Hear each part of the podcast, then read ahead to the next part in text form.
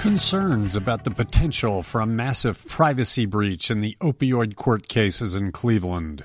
The Ohio Health Department prepares for the Chinese coronavirus, and people are lining up against a move to shrink Cleveland City Council.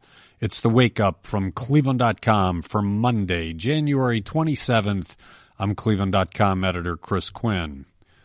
Will the cause of justice for people harmed by the opioid crisis create a new crisis, a massive invasion of privacy? This comes from a filing by the American Civil Liberties Union in federal court in Cleveland.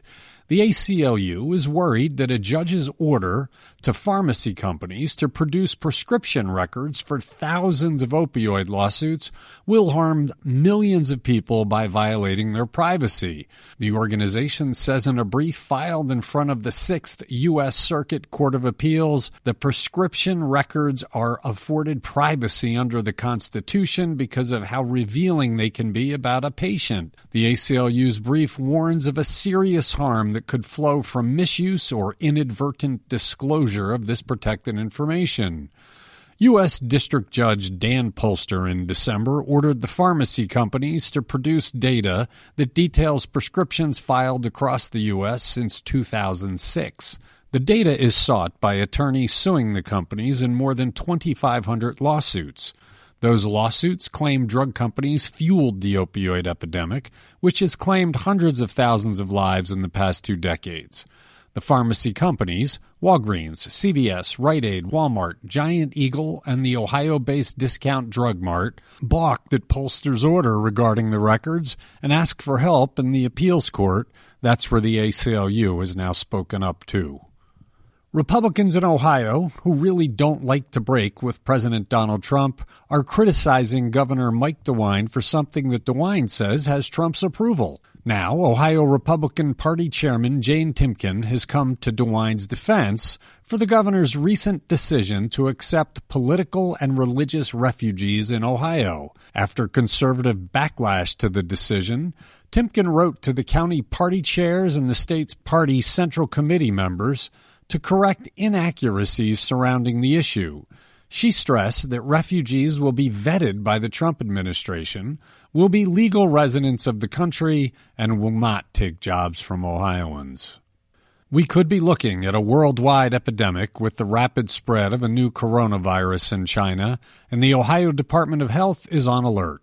It has put in place a plan to contain and prevent the spread of the illness if it shows up in the state. It has not done so. The medical profession has been given new reporting requirements if it does turn up, and the health department is advising people on steps to take if they get sick. The health department will work with federal and local health agencies to investigate reports of the infection. Members of the public can limit risk if they have symptoms of the virus, which the health department says are high fever, difficulty breathing, and contact with someone who might have symptoms or has traveled to China. If people think they might have it, they should go to the doctor. To avoid it, the health department recommends people wash their hands regularly, follow cough and sneeze etiquette, and stay home from school and work when ill. A lot of people who should not have guns get their hands on them after their guns are stolen from someone. And a week of gun thefts in the Cleveland area has again highlighted the gun owner's responsibilities to secure their weapons. Someone stole a 200 pound safe containing between 20 and 30 loaded guns from a Cleveland man's home.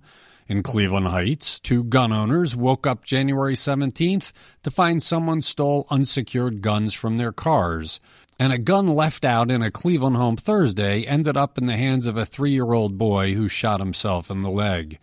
Advocates on both sides of the gun debate agree that gun security is paramount for owners they disagree, however, on how best to ensure that happens. The Ohio Coalition Against Gun Violence believes Ohio should create more laws that would penalize owners who fail to properly secure their guns.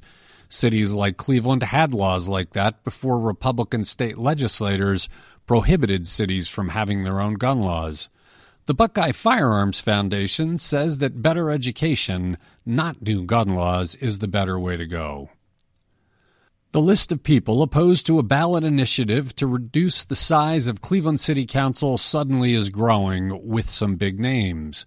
Mayor Frank Jackson strongly opposes the idea, warning that it would reduce the voice of Clevelanders in city government. He called the campaign for it hokey doke.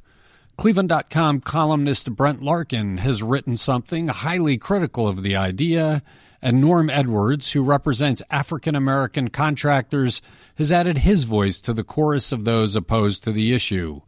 The initiative has been led by an employee of Westlake businessman Tony George's companies, who used paid circulators to gather the signatures needed to get the issue on the ballot. The group says council should be reduced because it is a rubber stamp for the mayor and is not responsible to constituents. Election day is St. Patrick's Day, March 17th. That's when Ohio also will vote on a Democratic candidate for president. Thanks for listening to The Wake Up.